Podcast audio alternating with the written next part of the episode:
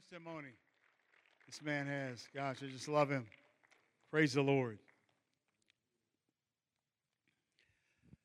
I want to talk to you about a message. This is sort of a men's message, so ladies, just hang with me, please. Don't leave. Genesis chapter 32, verse 24 through 28. So Jacob was left alone, and the man wrestled with him until daybreak. When the man saw that he could not overpower him, he touched the socket of Jacob's hip, so that his hip was wrenched as he wrestled with the man. Then the man said, Let me go, for it is daybreak. But Jacob replied, I will not let you go unless you bless me. The man asked him, What is your name? The man said, or rather, Jacob, he answered. Then the man said, Your name will no longer be Jacob, but Israel. But Israel.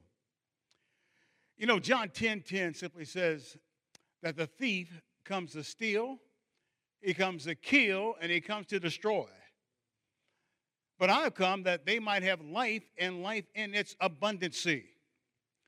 Now, let me ask you what might seem to be an illogical question. And the question is simply this in the context of this one verse, John 10 10, what similarities do we find in Jesus Christ, the righteous, holy King, and Satan, the devil, and this one verse? Well, there's two things. Number one, they're both coming. Number two, they have a purpose for their coming. They're coming to impact change in your life. And I want to talk to someone this morning who's destined for greatness, yet you have not recognized your position because you're preoccupied with your problem, with your past, with a label, with a failure, maybe even a nickname.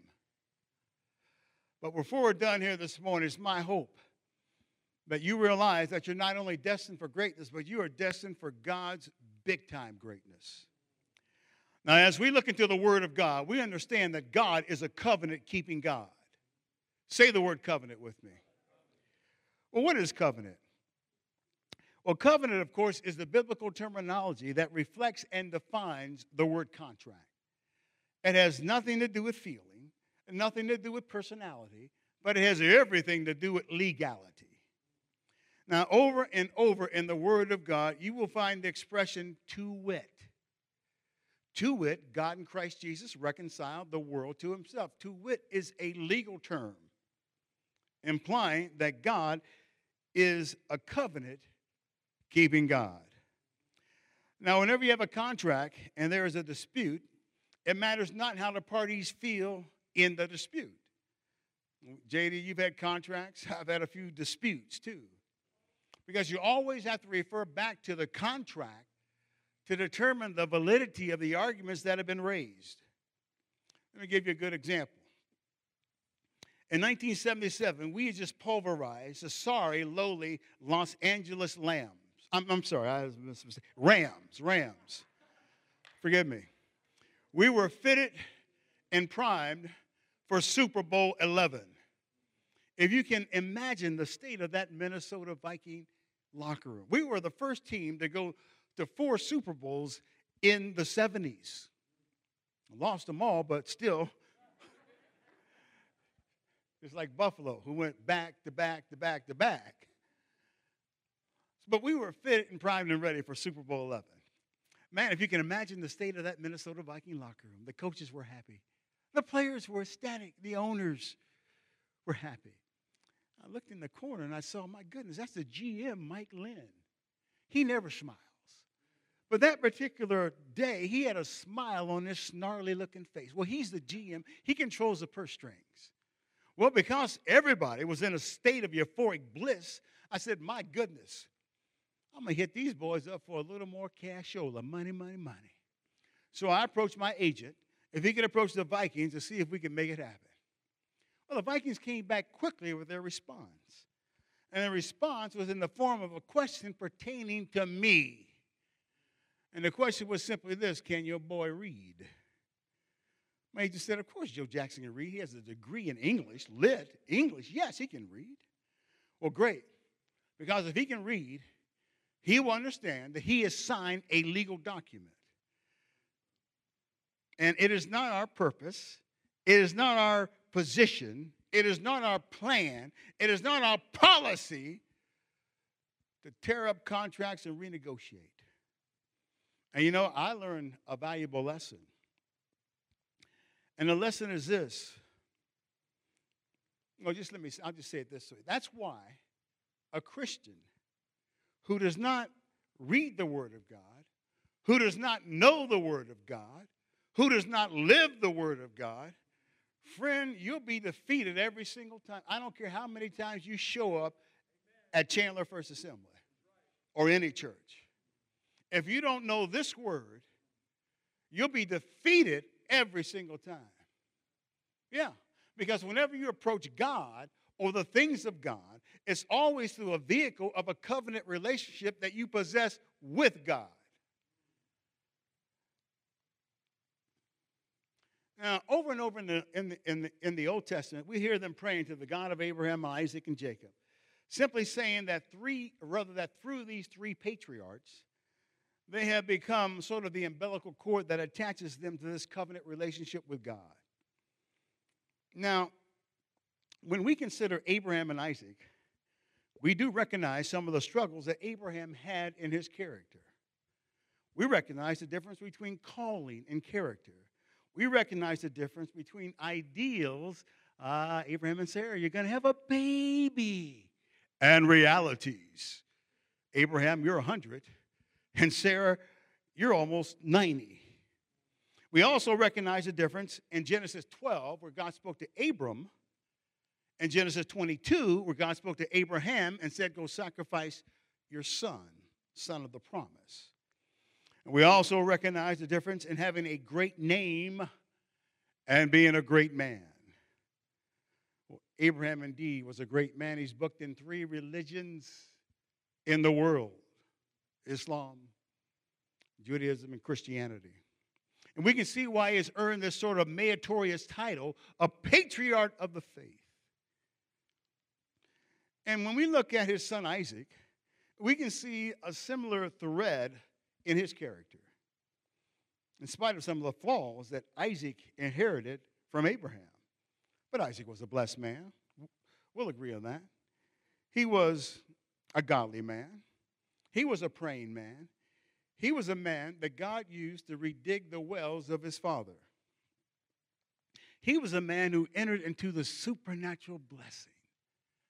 Now, go back with me many years ago to the fourth grade. JD, you remember your fourth grade teacher? Okay. Pastor, you don't.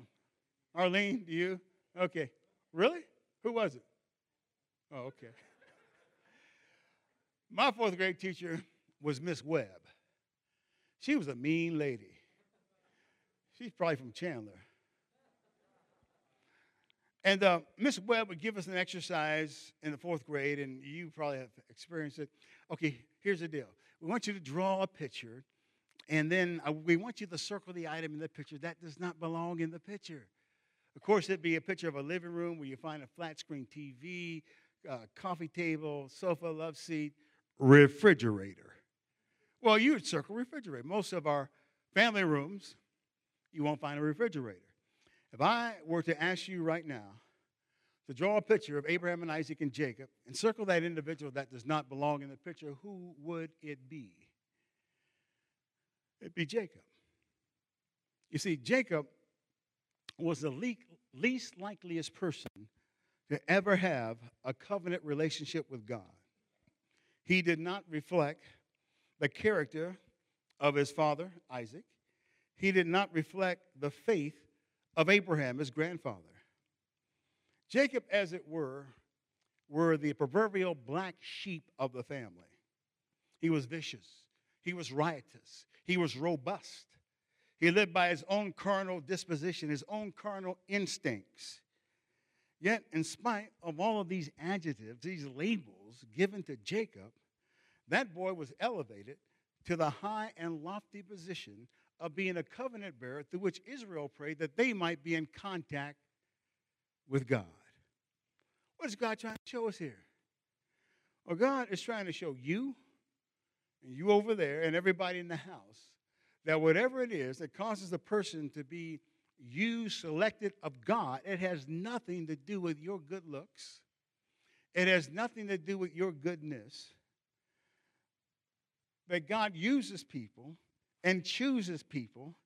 And I suppose if I live long enough, maybe I will come to the conclusion that God, you're right. It's not by might, it's not by power, but it's by the Spirit of the living God. That He is indeed the God of Jacob. You see, because of the manifold magnitude. Did you hear what I said? I didn't just say magnitude. I said because of the manifold magnitude of what God desires to do in every soul's life who's in this room this morning, the devil, Satan, has tried to sit you up from Jump Street. If you remember, Jacob's struggle did not begin in his youth, did it? Jacob's struggle, y'all some quiet folks for AG people. Am I a First Methodist? You, everybody here needs to go to experience a black Baptist church. I guarantee you. Black, black people will coach you. Man, if you if you having a struggle in the pulpit, help him, Lord, help him. Boy ain't got it. Help him, Lord. Come on, wake up, folks. Help him. Boy can't preach this morning. Help him.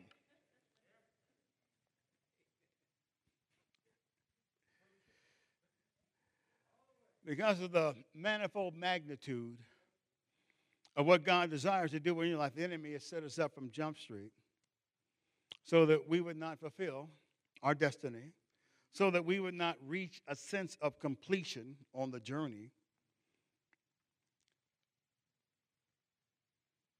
Jacob was in a fight in the womb even before he got here.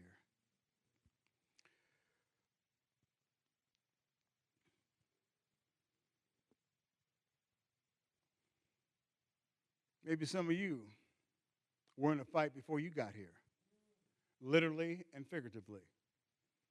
You didn't come out of a peaceful situation, did you? You didn't come out of a calm environment, did you? You didn't come out of a Mayberry, Aunt Bee, Ozzie and Harriet, Gomer Pyle type of community. Maybe some of you came out of the furnace of affliction. Maybe some of you were born in the white hot heat of a struggle. Pastor told me that he was born, he was only three pounds, weighed three pounds. What a, what a start. Three pounds. Maybe some, some of you think you were born on the wrong side of tracks, the wrong neighborhood, the wrong street, the wrong time, the wrong community, the wrong color. Hold on a minute, Big Joe. I, I, I didn't know you were going to play that card. Well, I got news for your brothers and sisters. I don't play cards. But I can remember growing up, growing up in Cincinnati, a large northern industrial city, and going to the amusement park called Coney Island. Couldn't wait to go to Coney Island in the summers. I mean, they had real rides. I'm talking about go karts. I'm talking about uh, uh, um, roller coasters, haunted house. So we would spend all day at Coney Island Amusement Park. But the key is they boasted of the largest recreational pool in America, in, in America called the Sunlight Pool. Go look it up. And the water looked blue. At the park where we went to the, the pool there, the water was kind of dirty and brown. You didn't know what was floating around in there. But the sunlight pool seemed to be clear blue water. So we go up there, we put a little 35 cent down. And A little white girl would tell us, We don't take Negroes. I was only about eight or nine. We don't take Negroes. I said, Well, I don't take them either. I just want to go swimming.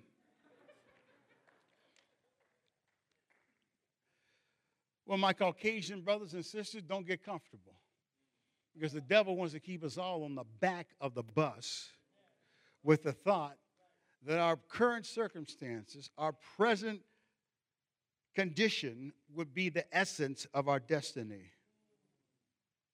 And Jacob was in a fight in his mother's womb even before he got started, which was incidentally the first biblical record of a woman who carried twins. And Rebecca asked a very significant question, and the question is simply this Why am I thus? In other words, why are there two nations warring inside of me? You see, somewhere in the thors of your existence, you're going to find two different people living in your house. And you're going to wonder, God, why am I thus? Well, it's a battle for your soul. That's why. But see, God has a plan for your life. The fact that the enemy, he wants to assassinate, we know that. He wants to annihilate, and he wants to destroy you. God has a plan. That doesn't mean because God has a plan that you won't have to face a struggle. You know, I was I was blessed even before they counted sacks. I finished second in sacks in 1972, my rookie year. Second. But there was no, as a matter of fact, JD, I got three against Buffalo. I'm sorry. But but but there was no time that Dave Foley, your offensive tackle, ever said, Big Joe, make your way to our quarterback. Go kill him. It was a fight, it was a struggle, it was a battle. And Jacob was used, or rather, Jacob was destined to be used of God in spite of his struggles.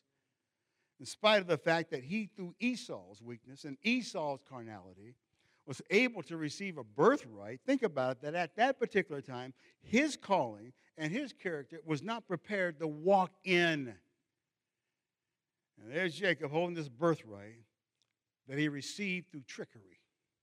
He received uh, through deceit, through a scam.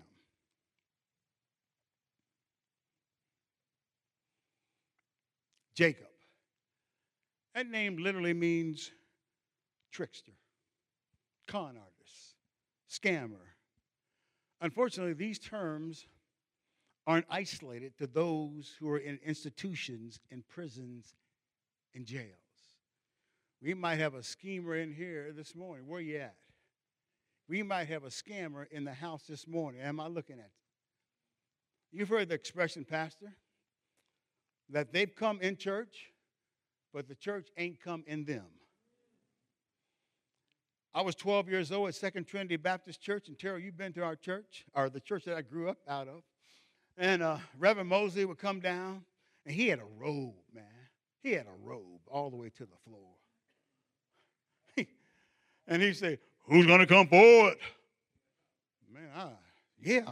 So 12 years old, I put my hand up and I came forward. My parents were shocked. They thought I did something bad. so Reverend Mosley says, Well, how do you come, young man? How do you come? Do you come by letter or do you come by your Christian experience? I said, gee, I, I, I don't have a letter. So I come by my Christian experience. America, I come by my Christian experience. And I came forward, and then consequently, two things happened to me. Um, my name was entered in the church directory as a member of Second Trinity Baptist Church. And number two, I was baptized, immersed in water. But see, nothing happened on the inside of my life. Nothing happened, and there are going to be baptisms. What is it, next week? James, wake up, pay attention. I called on you, James.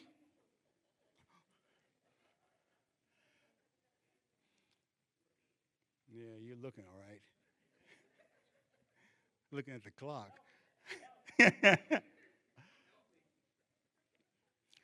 and I was baptized and you heard the expression you go down a dry devil and you come up a wet devil because nothing happened on the inside of my life. And so for the next six and a half years, I brought my street tactics, my street attitude, my street cool, my street hypocrisy, into the house of the living God, and the only thing I had was just a superficial, razor thin veneer of Christianity applied to the surface of my life. And that's it. Nothing happened until I'm walking on the campus of New Mexico State University as an 18 year old freshman. And Ken Johnson shares this little track with me in 1969, and he leads me to the Lord.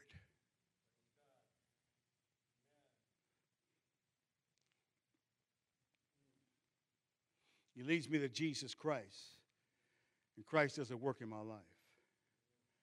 And see, if God has got a call upon your life, He will wrestle you down that He might break you, that He might change you to His glory. Because nothing, nobody could do anything with Jacob. And God begins to uh, wrestle Jacob down. Nobody could do anything with me. Scoutmaster couldn't do anything with me. The teacher couldn't do anything with me.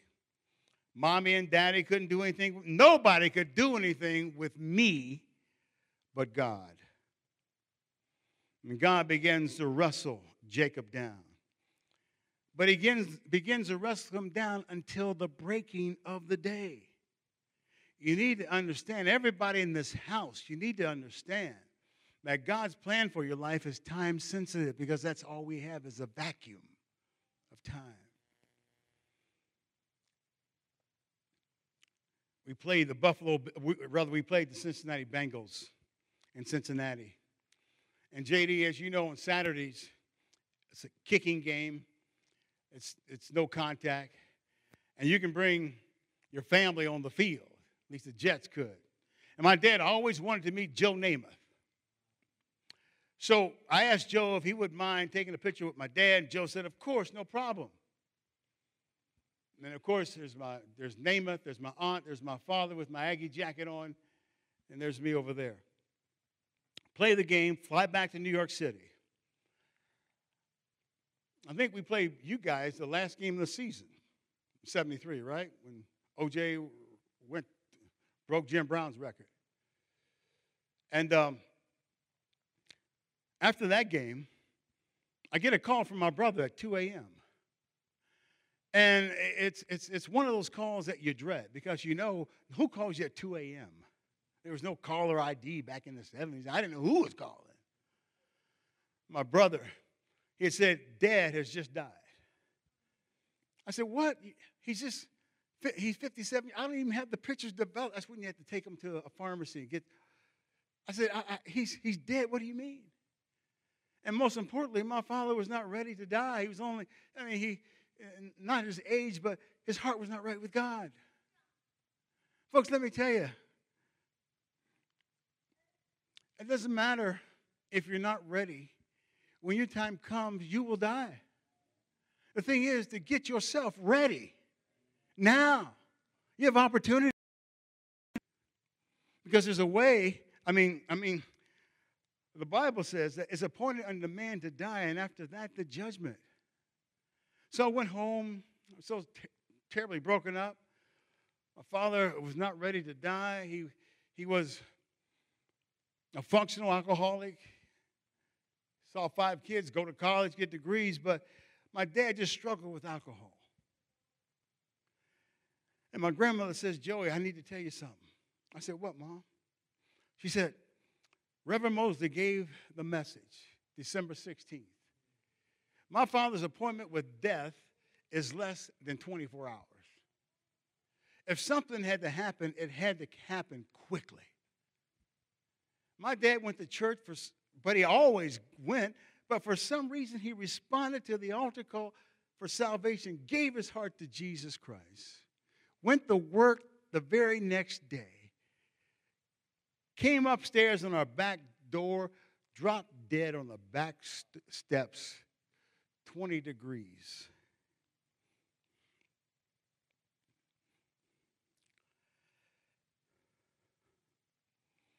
You know,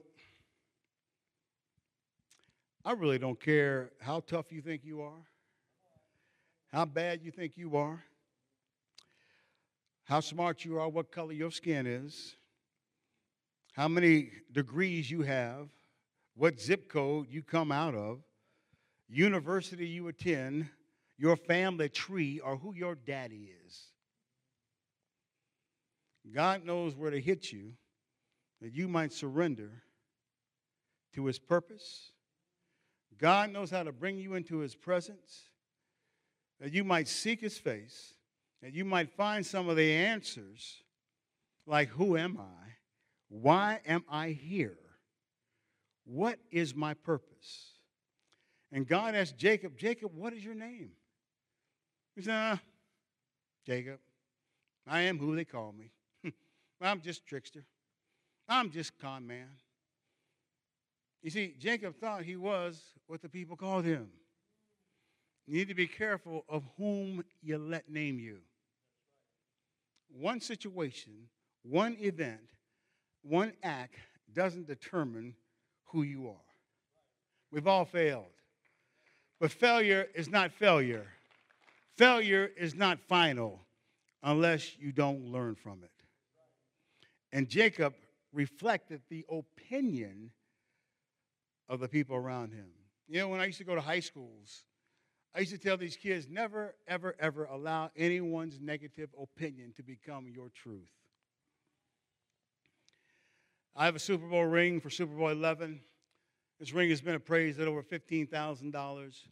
I went to a jeweler. He had a little loupe, and he looked at it closely and more um, intently, I suppose. And he found out some scarring, some wearing. And so he said 6,500. So we say 15,000. Then we go to 50, or rather 6,500. Then we bounce down to 4,500 because I went somewhere else just for insurance purposes. So then I called Jostens. Jostens manufacture high school rings, class rings, championship rings, Super Bowl rings. I said, What's the value of the ring that we were given for Super Bowl 11? I said, Mr. Jackson, let me put you on hold. I'll get right back at you. They came back and they said $2,500. I said, Whoa. No, I'm not a math major, but I know that's about a $13,000 variance. Why the difference? Well, the difference was determined by whom you ask. And that's called subjective value because everybody's got an opinion about what they think of you, good or bad. Your value is not determined by what I think or what man thinks because your value is intrinsic, which simply means that you are created in an off the hook, dynamic image there's nobody like you. I don't care if you're 6'5, 260, or if you're 5'5. God has got a work and a calling and an anointing for you.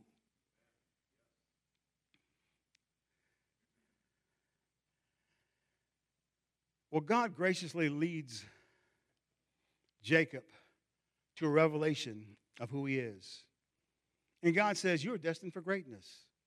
I've given you a dream, I've given you a vision. And maybe from where you are now compared to where you would like to be, the vision just looks absolutely crazy. Remember, man is sensual and God is spiritual. And sometimes when God talks to us, who is spiritual, what God says doesn't seem to make sense. Maybe your situation right now doesn't make sense. Maybe it looks stupid. You're destined for greatness. Maybe you come through a divorce. You're destined for greatness. Maybe you come through a bankruptcy, foreclosure. You're destined for greatness. Maybe you have just gotten in prison or just out of prison. You're destined for greatness.